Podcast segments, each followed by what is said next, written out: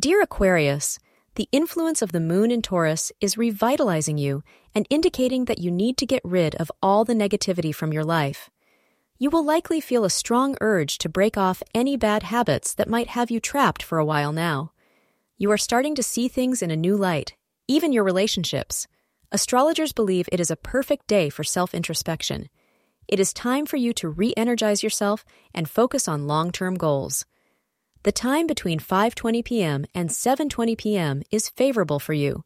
Wear red to stay motivated and keep going. Today, you may receive an unexpected gift from your beloved as he or she is appreciating some recent help you provided.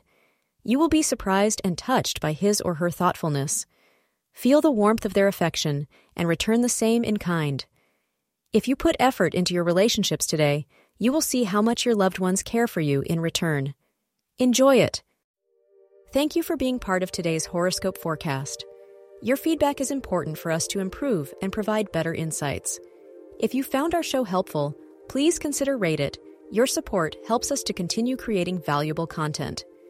Thank you for being here and see you tomorrow.